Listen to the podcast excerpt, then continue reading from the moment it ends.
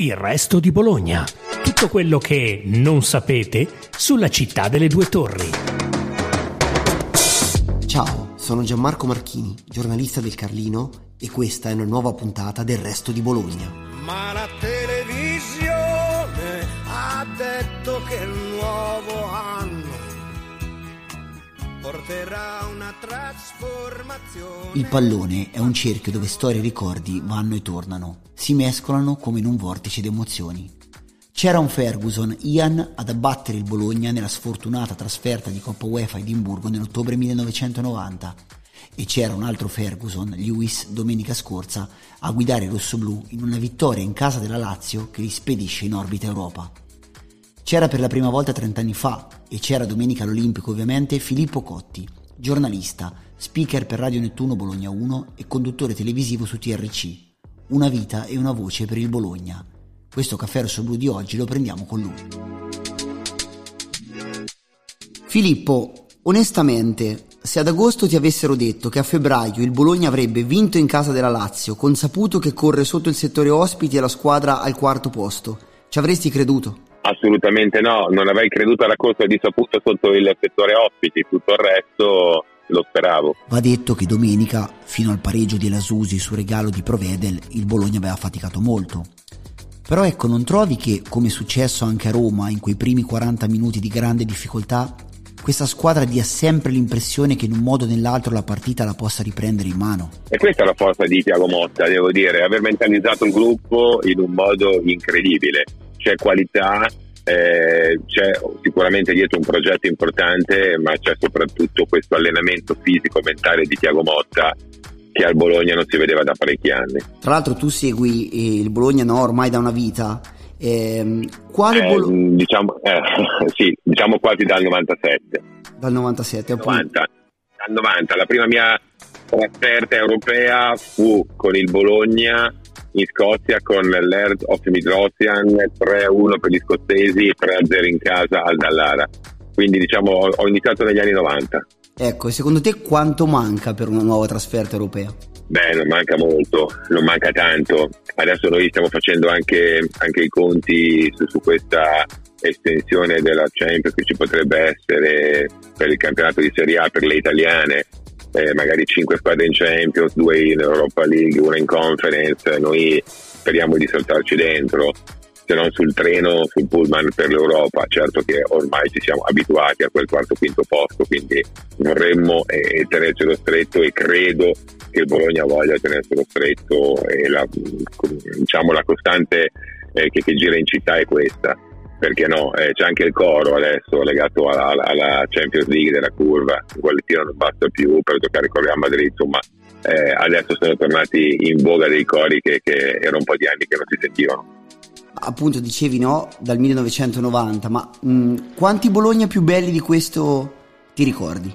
Beh, ci fu un Bologna molto bello, quello di, di signori Ingelson, Marocchi, Fontolan, Paramatti, eh, quello di Baggio, eh, a tratti quello di Guidolin, eh, per non dimenticare quello di Mazzone, però come diceva Mazzone, palla terra, un tocco è molto simile a quello di, di Tiago Motta, qui c'è qualità, io ne ho viste tante di, di partite del Bologna, passando per la Serie C, eh, per semifinali importanti come quella con l'Olympique Marsiglia. Certo che così bisogna andare indietro nella, notte dei tempi, ecco forse qualcosina abbiamo già intravisto, però il calcio di Tiago Motta è un calcio veramente stellare, fantastico. Io non ero ancora nato quando venne coniato il termine così si gioca solo in paradiso, quindi non posso dire nulla di quel Bologna lì, però di tutti quelli che ho visto io sicuramente questo merita il podio. Invece quanti giocatori più belli di Zirkzee hai visto vestire il rosso-blu? Eh, eh, io mm, ho in testa le giocate di Baggio, quelle di Signori, Marco Di Vaio, fa parte di quel club lì. Ecco, diciamo che lui sta studiando per diventare uno di quelli. Se poi, se poi diventa anche uno che va a colpire di testa o magari batte due punizioni, calcio di gol ogni tanto li va a battere, beh insomma è lì, è lì. Diciamo che è a bottega di quelli lì. Può diventare uno di quelli. Senti, invece eh, ti chiedo il gol o il momento più emozionante che hai commentato eh, in diretta in questa stagione fin qui? In questa stagione sicuramente quando, quando a San Siro abbiamo strapassato le milanesi, quando, quando comunque anche sotto siamo andati a riprenderci le partite più in trasferta che in casa perché in trasferta sono stati momenti abbastanza, abbastanza epici ecco. sempre legati a, a queste gesta del, del, Bologna fuori casa. Beh sicuramente andando a aprire il cassetto dei miei ricordi recenti il gol di Indoie a Milano è stata, è stata veramente insomma lì eh, siamo insomma, usciti a petto in fuori con un grande orgoglio rosso blu. Forse è stata la più bella giocata che abbiamo visto, la, la più esaltante. Sì. Venerdì invece il microfono si riaccende di nuovo al Dallara con il Verona, no? Arriva questa squadra che non vince da 5 partite, ma che nell'ultima ha imposto il pareggio alla Juventus, quindi è una squadra comunque viva. Quanto temi questa partita? Guarda, Baroni, mm, io l'ho conosciuto da giocatore quando era qua a Bologna e bravissimo ragazzo, andavamo anche a pescare insieme, perché lui aveva la passione per la pesca pure io, quindi eravamo diventati molto, molto amici. All'epoca i giornalisti frequentavano molto i calciatori, più, più di adesso, anche fuori dal campo coltivavi amicizie. E, e, Marco ha fatto una carriera anche all'Under 23 della Juve, per me è un bravissimo allenatore il Verona è in grossa crisi perché ogni tanto gli smontano, ogni finata di mercato gli smontano la squadra, lui la ricostruisce e io ho visto qualche partita del Verona non gioca male, assolutamente, è una partita difficile, complicata contro un gruppo che, che prova in tutte le maniere a tenersi stretta la Serie A, non sarà una, una gara semplice, non deve sentirsi appagato, il Bologna non deve sentirsi forte della vittoria di Roma e della buona striscia positiva, deve stare umile deve pensare che potrebbe essere una partita anche molto brutta, deve pensare però a vincerla perché, perché, dopo si aprirà un ciclo per il Bologna abbastanza impegnativo. Cosa pensi tu di questa gestione tra i pali? No? A Roma abbiamo rivisto Skorupski che è stato anche decisivo con un paio di interventi sicuramente, ma le porte scorrevoli sono un bene o rischiano di essere un aggravante per un portiere? Guarda, questo è un tema fantastico che io affronto anche tutti i giorni con amici, con colleghi e avendo anche giocato nei dilettanti, a volte con ex ragazzi con cui ho, ho giocato. E poi io sono della generazione eh, che, che quando faceva o andava allo stadio a vedere le partite c'erano i mostri sacri, i Zoff, gli Albertosi e, e gli altri e i, numeri, e i numeri 12.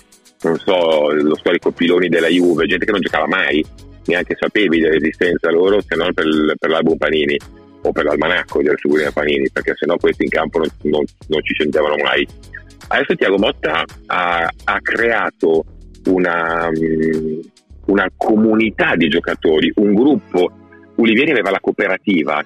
Eh, diciamo che, che Tiago Motta è ancora più cooperativa di Renzo Ulivieri perché lui davvero tratta tutti allo stesso modo, non c'è un ruolo dove qualche giocatore magari no, non c'è un magari, cioè sono tutti uguali, forse qualcuno più uguale degli altri, però, però devo dire che lui ha creato questa uguaglianza fra tutti i ruoli che devo dire sta, sta dando frutti importanti perché Skorupski non si è depresso perché giustamente come hai detto te a Roma fa una parata incredibile, pazzesca 2-0 sotto il Bologna eh, è stata molto complicata da riprendere e lui lì fa un tuffo con colpo di reni con le dita va a toccare il pallone clamoroso, fantastico quindi diciamo che Tiago Motta anche su questa scelta ci ha, ci ha visto bene e, e, sta, e, sta, creando non un dualismo ma, ma, una grande collaborazione tra i due portieri. Il Bologna non ha un numero 1 o un numero 12, ha due portieri che possono giocare titolari entrambi. Lo dicevi tu, tutti uguali no? per Tiago, gerarchie diciamo quasi azzerate,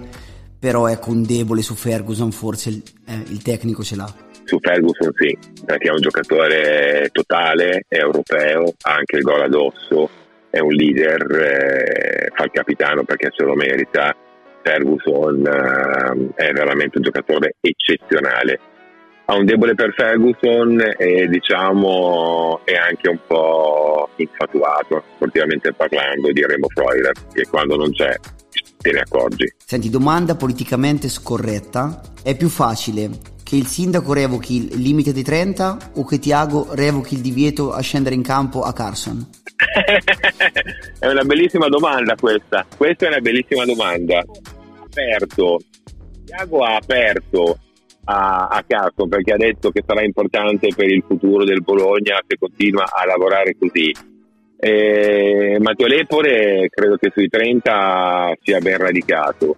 Io credo che conti un'unica cosa, la sicurezza innanzitutto della strada, dei cittadini, delle persone, eh, causare meno incidenti e anche ovviamente un equilibrio per quello che riguarda l'andare in macchina e soprattutto conti anche il bene finale del Bologna. Magari in un mondo perfetto rimettiamo i 50 dove magari è più, è più comodo andare in auto e rimettiamo dentro Calcio che farà il gol decisivo per andare in Champions League. Ti faccio le ultime due domande. E una è d'obbligo perché è un, un, po' un tema purtroppo che questo momento splendido, diciamo l'effetto collaterale di questo momento splendido, no? Se dovessi scegliere un giocatore del Bologna da poter dichiarare incedibile, eh, su chi metteresti diciamo questo bollino? Zirde.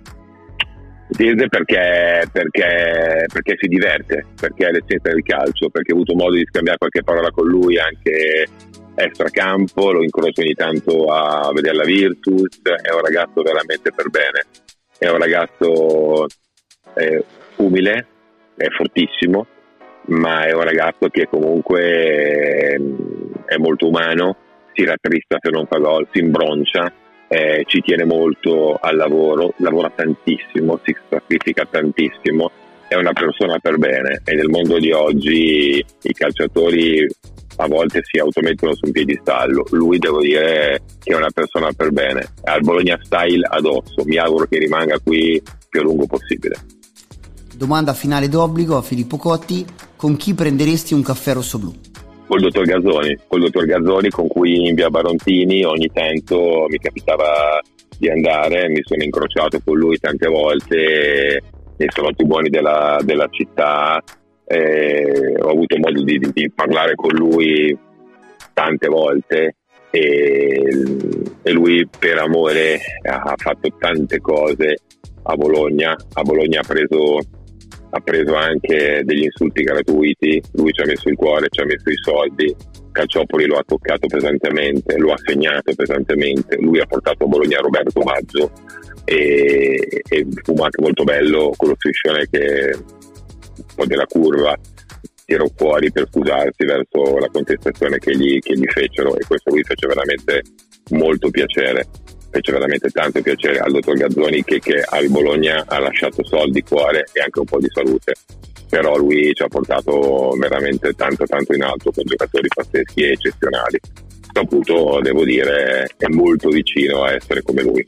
Però un caffè col dottor Gazzoni e le sue citazioni e il suo radical ship snob a raccontarci le sue storie di calcio ma anche le sue storie di vita. Grazie Filippo intanto per aver preso questo caffè rosso blu con noi. Grazie, era un caffè buonissimo.